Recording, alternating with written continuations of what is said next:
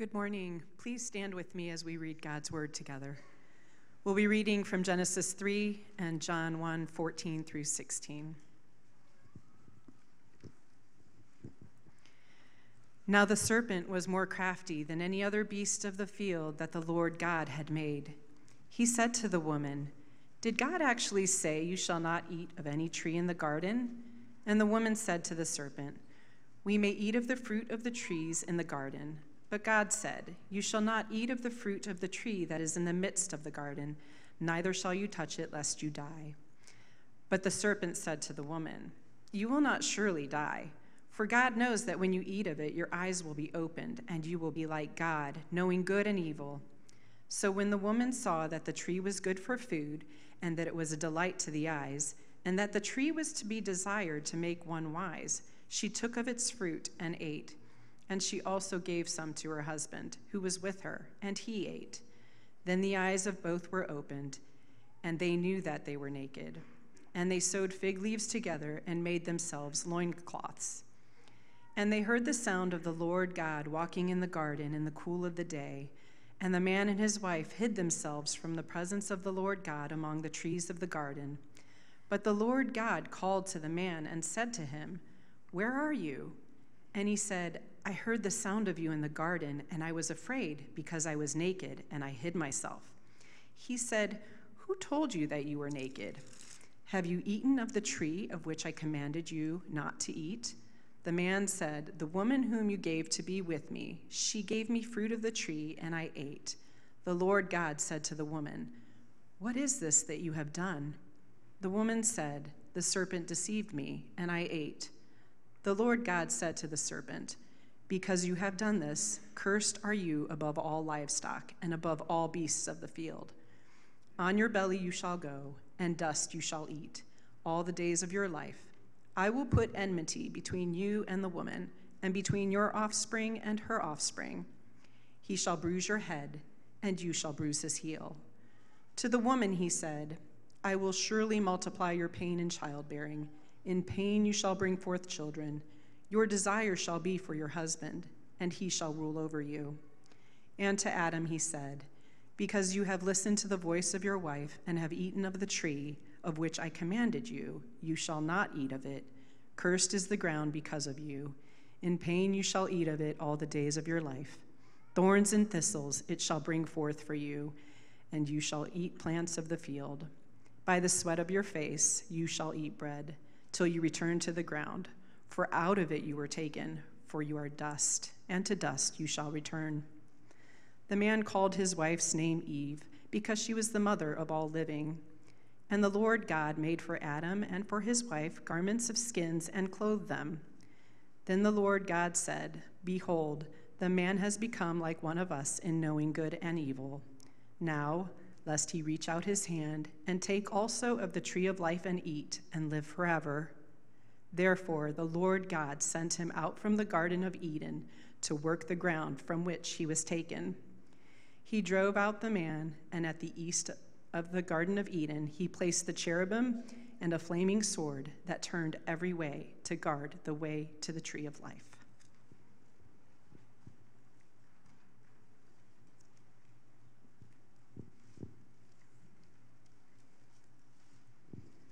And now please turn with me to John 1:14. And the word became flesh and dwelt among us, and we have seen his glory, glory as of the only Son from the Father, full of grace and truth. John bore witness about him and cried out, This was he of whom I said, He who comes after me ranks before me, because he was before me. For from his fullness we have all received grace upon grace.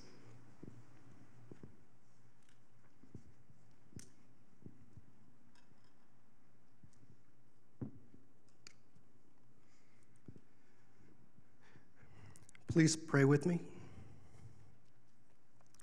Our Father in heaven, you are worthy, O Lord and God, to receive glory and honor and power, for you created all things, and by your will they were created and have their being. You created all things perfect. You bound it all in the bow of time, perhaps so that we could encounter it slowly one step at a time, and to see your eternal glory displayed in perfect purpose. As we begin this Advent season, we confess that we sin as the days get so busy and we get distracted and forget you as we walk through the burdens and pleasures of our days. Please forgive us. We thank you for our families, our friends, our church and its leadership, and our communities of need, for their love and for your calling us to serve you through them. As we enter this Advent season, we come together as a church community to remember your coming in the form of man to walk with us, to live and pray and cry with us, to minister to us, and to show us the way.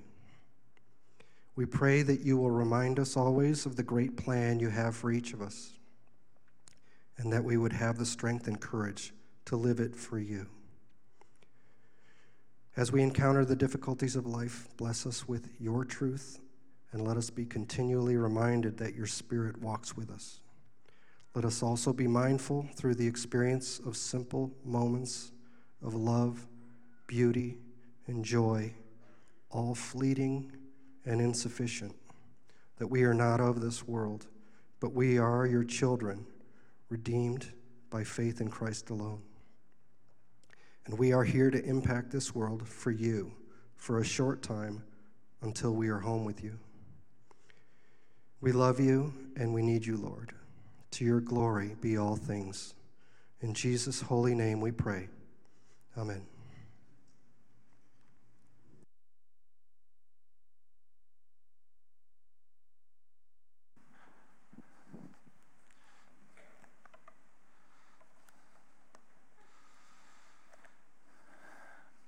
Well, good morning.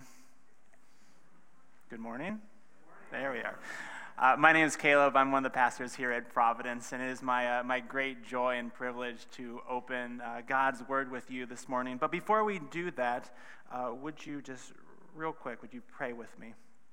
Um, Father, as we come before you, as we reflect on Emmanuel, God with us, Father, we ask that that would be a reality this morning. We ask that you would meet with your people, that you would fill this place. Father, we ask that you would comfort us, that you would encourage us, that you would convict us, and ultimately, would you transform us into the image of your Son?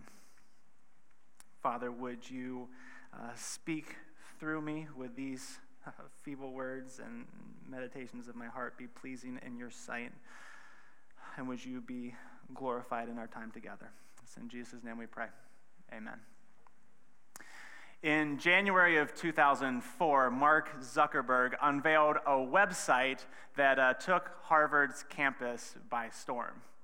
It was called FaceMash. And the premise of the website was very simple. It would take two random student ID photos of women who were attending uh, Harvard, and it would smash them together. And the people visiting the website had the option of voting which one they thought was more attractive. Now, there's a whole host of problems with that website, such as, but not limited to, the fact it violated campus's policy because it hacked the security system to get those photos. And so, unsurprisingly, that website got shut down in a couple of days. But this exposure gave Zuckerberg the notoriety uh, to address a problem that he noticed on campus. And here, here's how he describes the problem in a later interview. He said, You could find music on the internet, you could find news, you could find information, but you couldn't find to connect with the people that you cared about, which, as people, is actually the most important thing. And so that seemed like a pretty big hole that needed to be filled. And to fill that hole, Facebook was created, which now helps just under 3 billion people connect and share with the people in your life. Now, I am unconvinced of the effectiveness of his solution, but I do think he has a point. There is an innate need for us to connect and to be with others. And a survey of Scripture would show us that we share that trait with God. Uh, this Advent season, we are looking at God being with us, which is something that we sing about frequently this time of year. But before Pastor Austin leads us through different ways in which God has been with his people, I want us to ask a very important question Why? Why does God want to be with us? Which is what we're going to look at this morning from Genesis chapter 3. Uh, from our, our text, we will see God's desire, our decision, our response to that desire, and how that creates a great dilemma.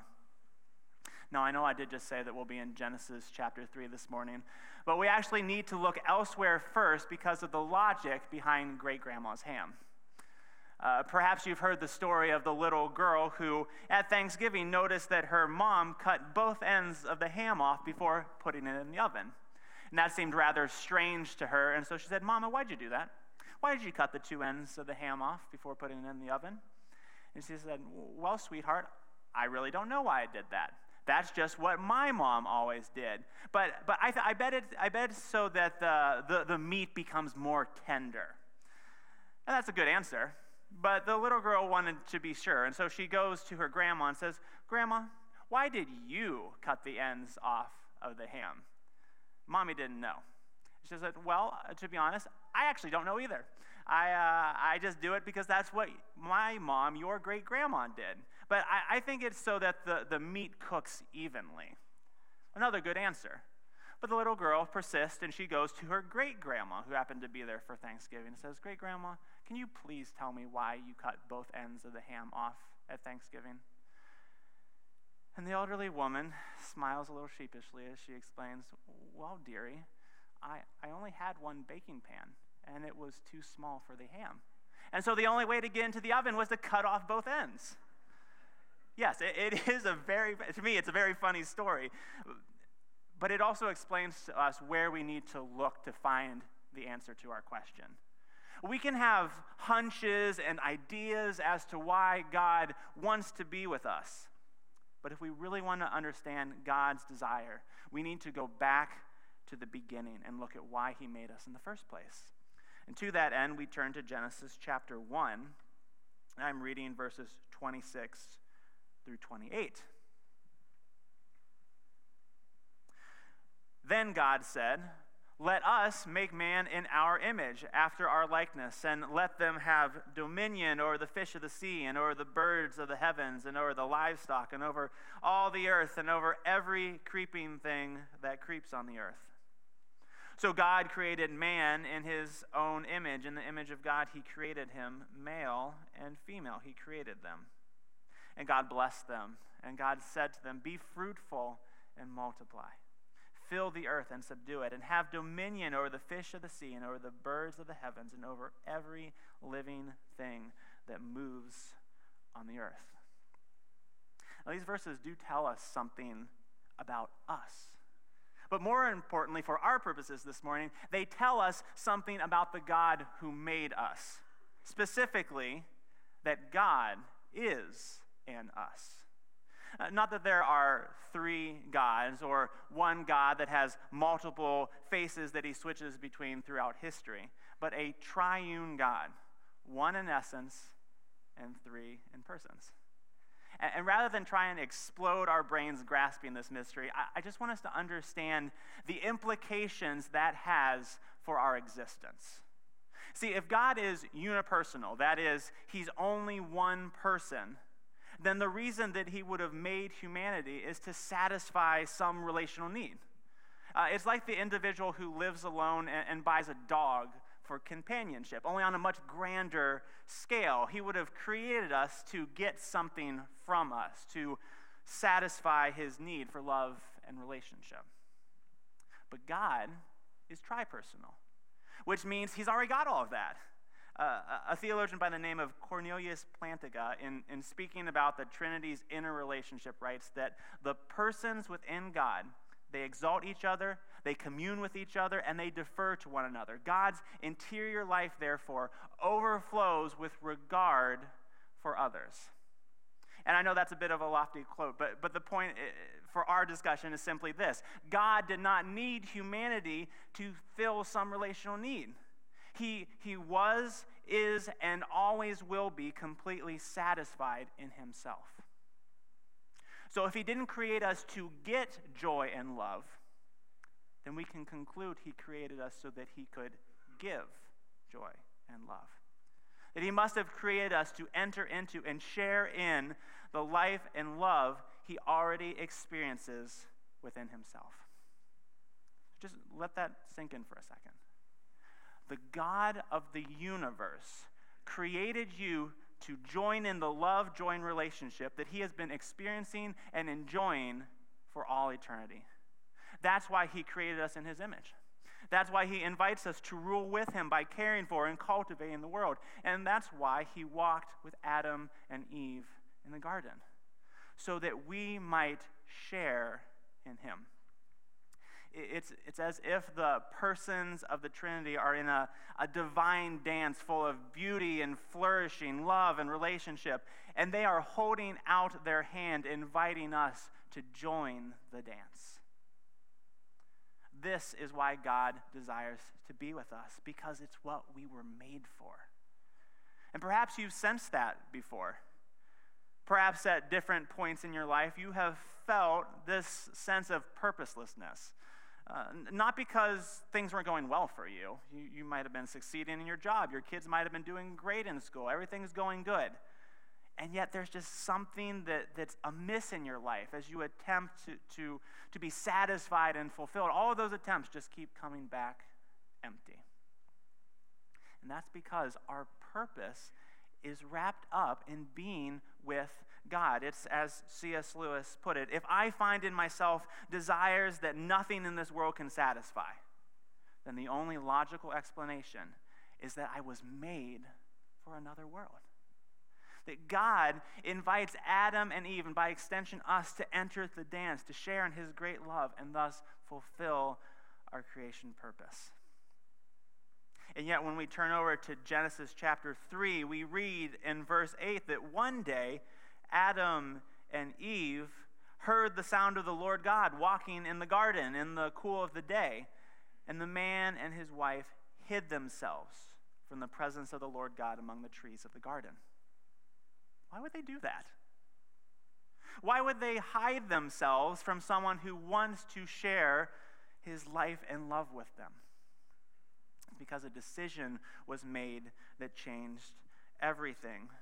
We're told that while Adam and Eve were hiding, the Lord God called to the man and said to him, Where are you? And he said, Well, I, I heard the sound of you in the garden, and I was afraid because I was naked and I hid myself. The reason that Adam and Eve give for why they hid was because they were afraid of God realizing they were naked. That should be surprising because their physical state has not changed. The last verse of Genesis 2 tells us that they were both naked and not ashamed. And so, so what changed? What happened here? Well, God already knew. He tells them in verse 11 Who told you that you were naked? Have you eaten of the tree of which I commanded you not to eat?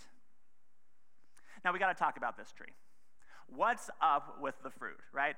Does this kind of feel a little bit like the opening of Les Mis? Like Jean Valjean steals a loaf of bread and he gets 20 years in prison, right? Like they ate a piece of fruit. What's the big deal?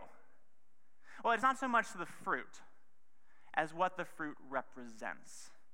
See, if we had taken the time to read Genesis chapter 1 and chapter 2, we would have heard God repeatedly declaring that this is good.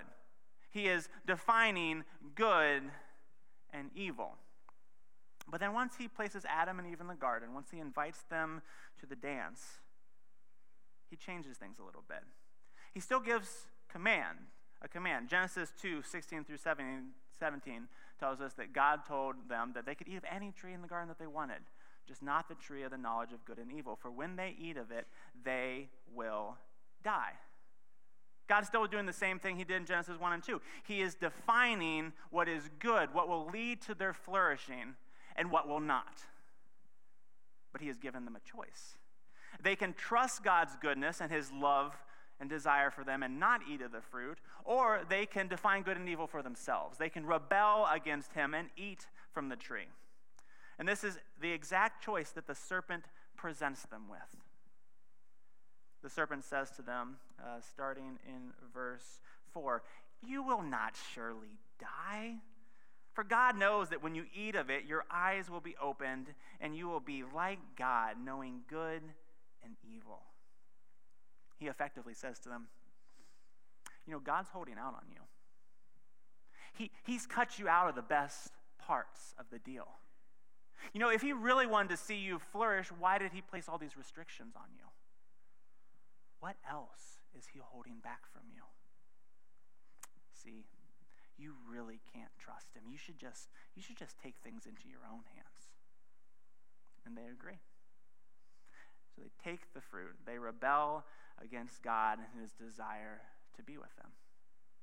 They sin. And we need to realize that this belief is actually at the heart of every sin that we commit as well. Uh, we normally think of sin as uh, rebellious acts against God and his commands, and that is true.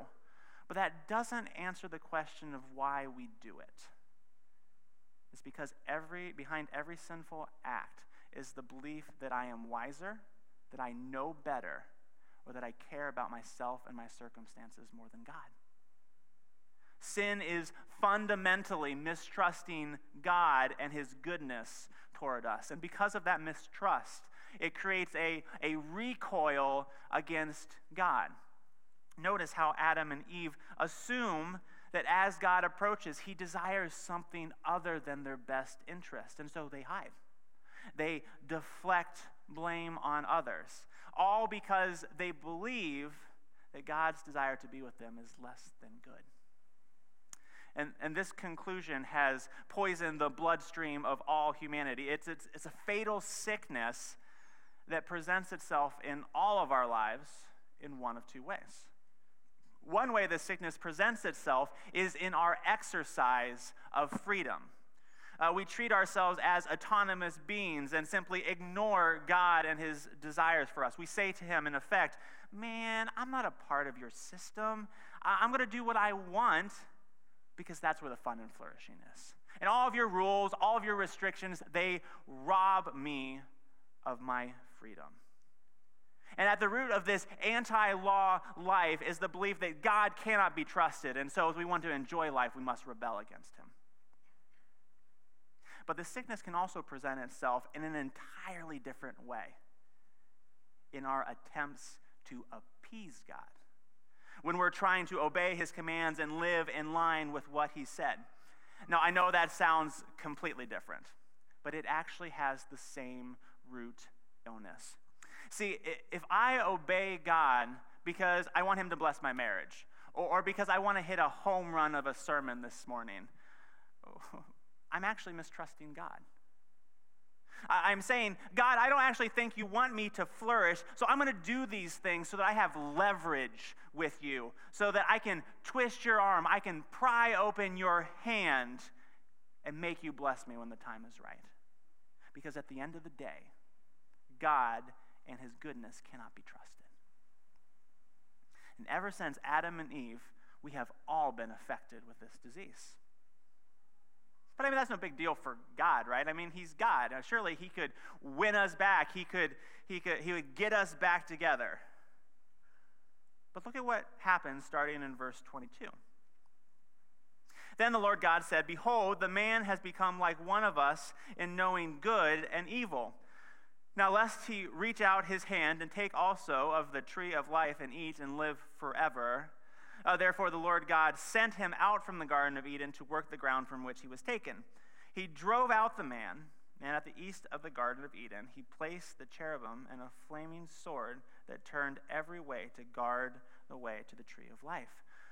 God evicts Adam and Eve from the garden, effectively driving them out from his presence and completely separating God's space from our space. And this should be confusing to us. If God desires to be with us so much that He created us in the first place, why is He driving them away?